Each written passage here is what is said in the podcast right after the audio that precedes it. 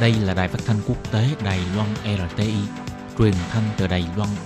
Mời các bạn theo dõi bài chuyên đề hôm nay. Khi Nhi xin chào các bạn, xin mời các bạn cùng đón nghe bài chuyên đề của ngày hôm nay với chủ đề như sau. Điểm lại địa điểm cách ly của các nước trước tình hình dịch viêm phổi do chủng mới của virus corona. Sau đây xin mời các bạn cùng đón nghe phần nội dung chi tiết của bài chuyên đề ngày hôm nay. Dịch bệnh viêm phổi do virus corona chủng mới gây nên năm 2019 đã nhanh chóng lan rộng ra toàn cầu. Cả thế giới đang cùng nỗ lực để chống lại dịch bệnh.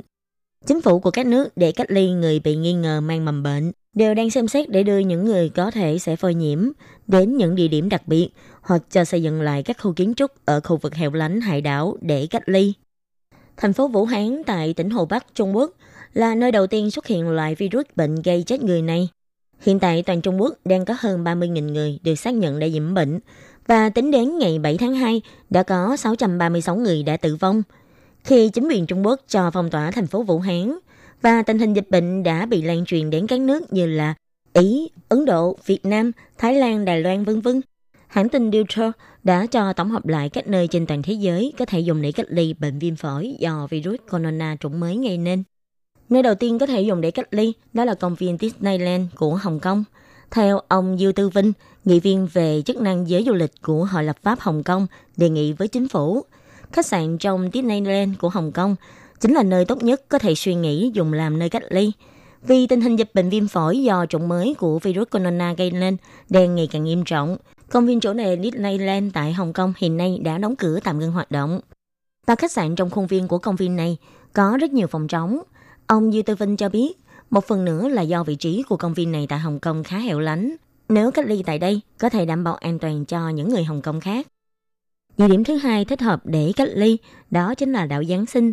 Đảo Giáng sinh là một vùng lãnh thổ thuộc Úc nằm trên Ấn Độ Dương, cách đất liền là 1.500 km. Nơi đây sẽ thích hợp để trở thành nơi cách ly của vài trăm người Úc sau khi rời khỏi vùng dịch. Hòn đảo này từng được dùng để làm nơi an trí chỗ ở cho những người cần sự bảo hộ của chính phủ. Hiện tại, trên hòn đảo này chỉ có một gia đình người Tamis sinh sống. Chính phủ Úc muốn đưa gia đình này đến Sri Lanka để để trống hòn đảo này cho việc cách ly. Du thuyền cũng là nơi được dùng để cách ly.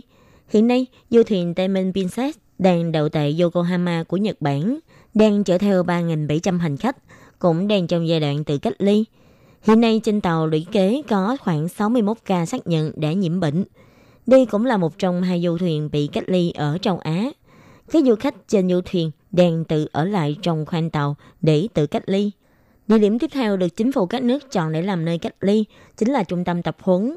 Hàng trăm người Hàn Quốc sau khi rời khỏi Vũ Hán để được đưa đến trung tâm tập huấn để cách ly. Ở Hàn Quốc, những trung tâm tập huấn này vốn là một nơi thường dành cho công nhân viên chức Điều này đã gây bất mãn đối với người dân địa phương vì họ lo rằng nơi đây sẽ không đủ heo lánh, sẽ đe dọa đến sức khỏe của những người dân xung quanh. Như ở hạt Aisen của Pháp, một trung tâm tập huấn của nhân viên phòng cháy chữa cháy cũng đang nằm trong danh sách xem xét. Văn phòng thị trưởng ở đây bày tỏ, môi trường xung quanh trung tâm tập huấn sẽ tự hình thành một không gian cách ly tự nhiên. Ngoài ra, ở đây còn có một sân bay nhỏ, rất thích hợp để làm nơi cách ly. Và địa điểm tiếp theo được xem xét để làm nơi cách ly đó chính là khu nhà công cộng. Ở Hồng Kông, khu căn hộ công cộng Huy Minh Thôn hiện vẫn đang bỏ trống, vốn nhĩ là một trong những nơi nằm trong danh sách này. Nhưng người dân Hồng Kông lo rằng khu nhà vừa mới xây dựng không lâu này lại cách trường học và các khu dân cư khác quá gần sẽ không đảm bảo an toàn. Vì thế cũng gây ra khá nhiều phong trào biểu tình phản đối cho việc này. Người dân địa phương đã dùng gạch và gói chắn đường lại. Nhóm người biểu tình đã cùng đeo khẩu trang phản đối.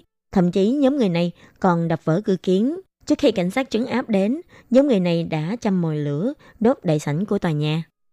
Tiếp đó nữa là các căn cứ quân sự.